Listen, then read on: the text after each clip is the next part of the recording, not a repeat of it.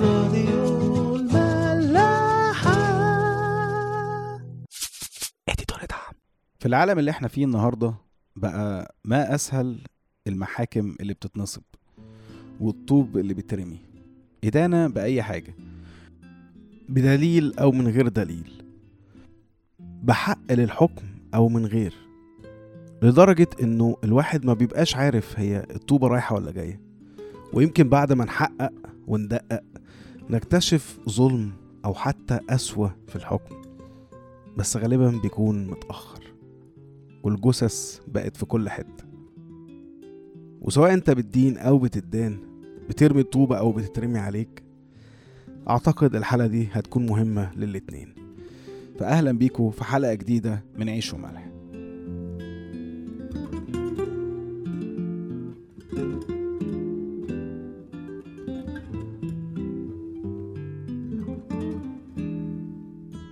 طبعا معظمنا ما كانش كلنا هيعرف إن طالما اتكلمنا في المحاكم والطوب اللي بيترمي هيفهم إن قصة النهاردة عن المرأة التي أمسكت في ذات الفعل أو في الزنا.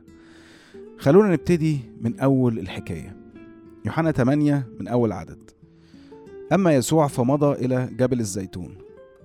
بداية يمكن نحسها غريبة وملهاش أي علاقة بالقصة أصلا. وعلى قد ما المفروض إن العدد ده كان يجي في آخر الإصحاح اللي فات بس برضه وجوده هنا لسبب ما هو مهم كمقدمة للحكاية. لو نفتكر بقى في آخر حلقة كنا بنحكي عن الجدل اللي كان داير في أورشليم بسبب المسيح وإزاي الفريسيين والكهنة كانوا ابتدوا ينزعجوا من وجود المسيح وتأثيره على الشعب لدرجة إن هم حاولوا يقبضوا عليه. بس ما كانوش عارفين يمسكوا عليه حاجة.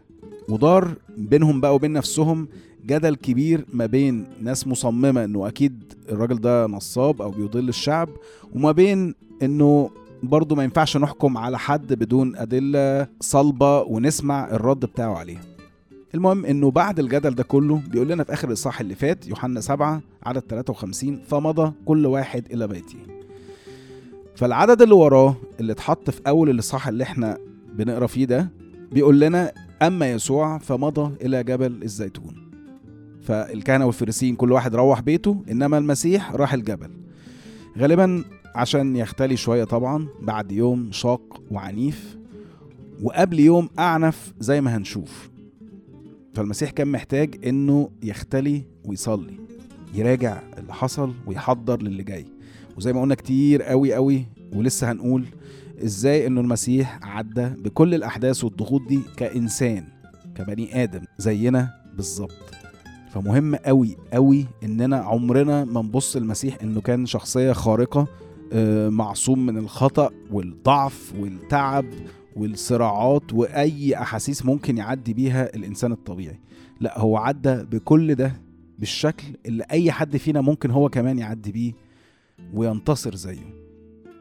فعبرانيين 4 15 يقول لنا لأن ليس لنا رئيس كهنة غير قادر أن يرثي لضعفاتنا بل مجرب في كل شيء مثلنا.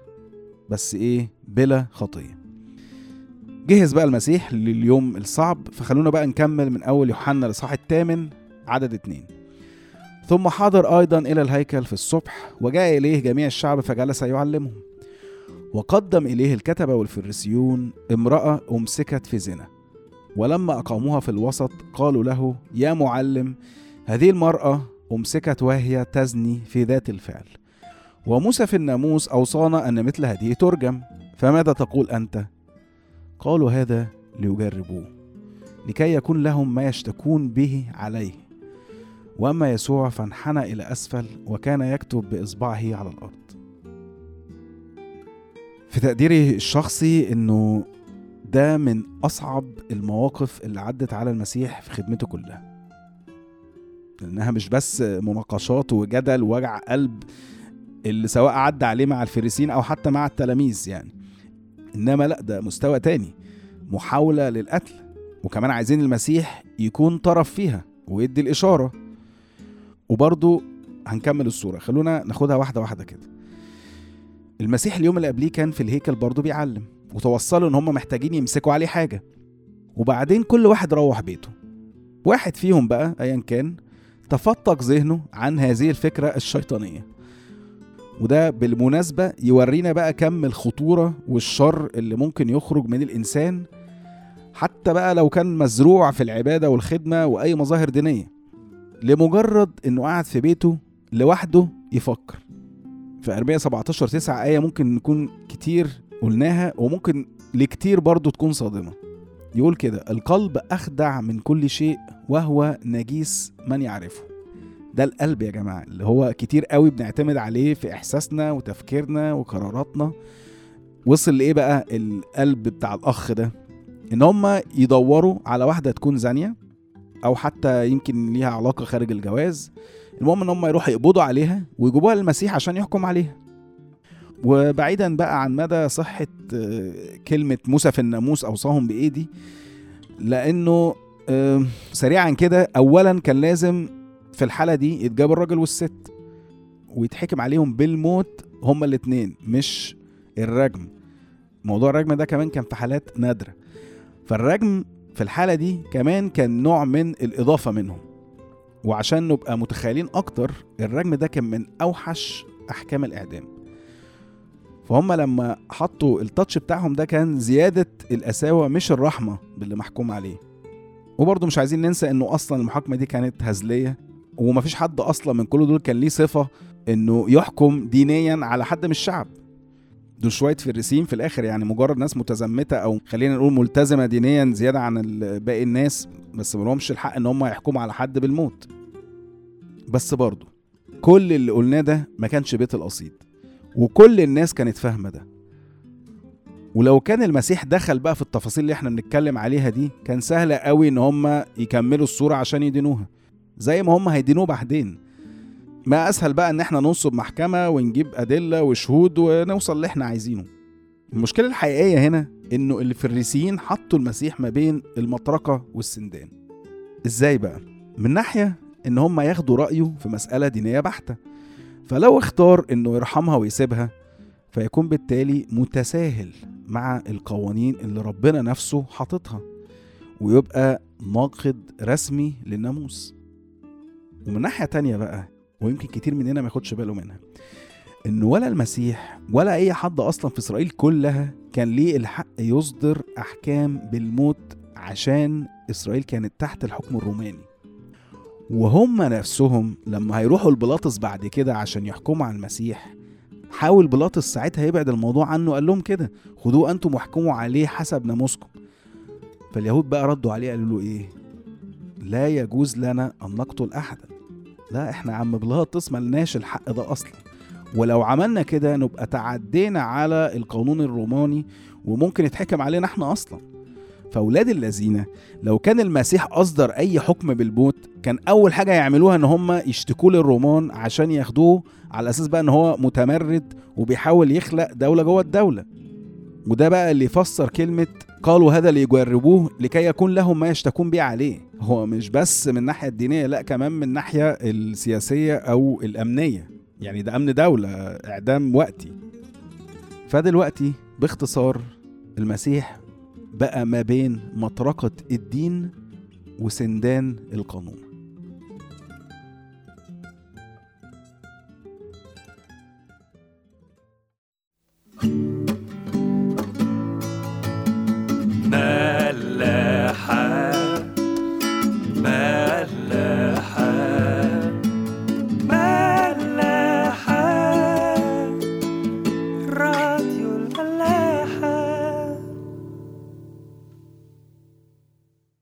نكمل. من أول يوحنا 8 أعداد 7 ل 9 ولما استمروا يسألونه انتصب وقال لهم من كان منكم بلا خطية فليرمها أولا بحجر ثم انحنى أيضا إلى أسفل وكان يكتب على الأرض. وأما هم فلما سمعوا وكانت ضمائرهم تبكتهم خرجوا واحدا فواحدا مبتدئين من الشيوخ إلى الآخرين. وبقى يسوع وحده والمرأة واقفة في الوسط. قبل بقى ما نتكلم على التحول الدراماتيكي ده في معلومة كمان كنت حابب أضيفها على موضوع الرجم ده بالذات. بعيدا عن نوع الخطية نفسها كانت إيه. تمام؟ أنا بتكلم عن الرجم عامة. بنشوف كده في تثنية 17 سبعة. يقول إيه بقى على طريقة الرجم؟ أيدي الشهود تكون عليه أولا لقتله قتل الشخص المتعدي لدرجة الرجم. ثم أيدي جميع الشعب أخيرا فتنزع الشر من وسطك. والمبدأ ده بقى كمل في التقليد اليهودي للرجم عامة إنه الشهود بيبقوا أول ناس يرجموا اللي أخطأ خطية تستوجب الرجم. وليه بقى؟ عشان الشر يتنزع من وسط الشعب.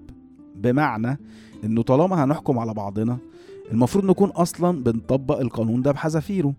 ليه؟ عشان يفضل الشعب ده مقدس وغير متساهل أو متراخي مع أي خطية أو مع أي شر. فلما نرجع بقى لكلام المسيح لما قال لهم اللي ما عندوش خطية يبتدي هو بالرجم ما كانش قصده اللي ما عندوش خطية في العموم عشان ده كان هيكون شرط تعجيزي. مستحيل هو مين ما عندوش خطية؟ وحتى هم فهموا قصده وعشان كده محدش دخل معاه في حوارات ولا جدل على الموضوع ده. إنما كان قصد المسيح ساعتها اللي فيكم ما أخطأش خطية تستوجب الرجم خليه يكون الشاهد على الخطية دي ويكون هو أول واحد يبتدي بالرجم. لا وخلينا نحدد أكتر كمان. مش اللي فيكم خاطي أي خطية مميتة لا اللي فيكم مش زاني هو اللي يبدأ بالرجم. طب هو معقولة كل الناس دي واللي كمان كان معظمهم متدينين كانوا زناة؟ لو رجعنا من كام حلقة كده كان في موقف الفريسيين بيطلبوا آية من المسيح. واتكلمنا على الناحية الإيمانية من الحوار. بس ما اتكلمناش عن رد المسيح نفسه أو ما ركزناش عليه قوي في الحلقة. كان إيه بقى ساعتها؟ جيل شرير فاسق يلتمس آية ولا تعطى له آية إلا آية يونان النبي. وعشان نفهم أكتر كلمة فاسق دي يعني إيه بالإنجليزي يقول لنا adulterous يعني زاني رسمي. يعني المسيح بيتكلم على جيل بحاله إنه زاني. طب إيه معقوله المسيح هيرمي يعني تهم جزافا بالشكل ده؟ أكيد لأ. خلونا بقى نرجع لقصة النهارده تاني. ناس كتير دايما بتتساءل المسيح كان بيكتب إيه على الأرض. وكتير ناس في أفلام أو ناس مفسرين أو حتى التقليد ليهم نظريات في الموضوع ده إنه المسيح كان غالبا بيكتب خطايا على الأرض اللي كانت تستوجب الرجم أو الموت وفي ناس تانية تقول إن هو كان بيكتب الوصايا العشرة على الأرض واللي هي من ضمنها برضو آه، وصية لا تقتل ووصية لا تشهد بالزور فأيا كان يعني آه، خطايا من الشكل ده أو من ده كل واحد كان بيشوف الخطية بتاعته فبياخد بعضه ويمشي. وسواء ده أو ده يعني هو كله وارد. بس أنا الحقيقة بميل لتفسير تاني وهو متعلق أكتر بخطية الزنا بالذات. واللي كان بيكتبه المسيح على الأرض كانت آيات من خلال العهد القديم كله بتتكلم عن الموضوع ده. إن ربنا بيوجه الكلام لشعبه طبعا من خلال أنبيائه تتعلق بموضوع الزنا بالذات. جاهزين؟ يلا بينا. أرمية 23 حقا إنه كما تخون المرأة قرينها هكذا خنتموني يا بيت إسرائيل يقول الرب. حسقيال 16 15 فاتكلت على جمالك. وزنيت على اسمك. وسكبت زناك على كل عابر فكان له. هوشع 3 واحد. وقال الرب لي اذهب أيضا أحبب امرأة حبيبة صاحب وزنية. كمحبة الرب لبني إسرائيل وهم ملتفتون إلى آلهة أخرى ومحبون لأقراص الزبيب. أشعية 57 3 وأما أنتم فتقدموا إلى هنا يا بني الساحرة نسل الفاسق والزانية يعني كفاية كده. أظن الفكرة وضحت. وأظن أي حد فينا حتى كان يعني رافع طوبة على أي زاني أو زانية وبص في الآيات دي وبدأ يفكر فيها ويراجع نفسه وهو بيفكر إيده بدأت تسيب وترتخي والطوبة اللي كانت رايحة على دماغ الخاطي وقعت على الأرض بمنتهى السلاسة. ويمكن كمان نكون اتكسفنا من نفسنا إننا واقفين أصلا في المحاكمة دي كأول الشهود أو كشهود عامة. لأننا أصبحنا أول المتهمين. باختصار يا عزيزي كلنا زناء وسيبكوا خالص كمان من كلام المسيح في متى 5 28 كل من ينظر إلى امرأة ليشتهيها فقد زنى به في قلبه لا خلينا نتكلم على المفهوم الأعم بقى كمان للزنا. أو الزنا الروحي بقى في حالتنا هنا. واللي هو اللجوء لأي طرف تاني غير ربنا يدينا احتياجاتنا من الحب أو السلام أو الشبع أو ايا كانت الحاجة اللي بندور عليها عند أي حد بره ربنا. كلنا سيبنا حب ربنا ولجأنا لحب ناس أو حاجات أو عادات تانية. كلنا اعتمدنا على جمالنا وجهزنا نفسنا عشان نزني مع أي حد معدي. لسه مش حاسس إن ده أنت قوي طيب نغير الصيغة. كلنا اعتمدنا على جمالنا وجمالنا وأعمالنا وفننا ومش عشان نبسط الناس وخلاص إنما عشان نتملي من حب وإعجاب الناس فده يسد أي فراغ عندنا. هو ده فرق إيه عن الزنا؟ زنا أونلاين ولا offline؟ زنا اجتماعي ولا روحي؟ كلهم زيهم زي الجسدي وأوحش. وعارفين بقى لدرجة إيه كمان؟ زنا ممكن يحصل في قلب أي خادم أو متكلم واولهم أنا نفسي. إنه حد يسمعني وينبهر وآخد منه الدعم النفسي والمعنوي اللي أنا محتاجه. وكأن مصدر الحب والأمان والدعم والسلام والاطمئنان والتأكيد وحط أي حاجة وراها هو من الناس مش من المصدر اللي بيبعت لي كل ده. عرفتوا ليه بقى كل المشتكين دول؟ بمختلف اتجاهاتهم وخلفياتهم وأدوارهم ضمايرهم بكتتهم ومشوا واحد ورا واحد عشان استوعبوا الحقيقة المرة دي. إننا كلنا زناه نكمل الحلقة الجاية.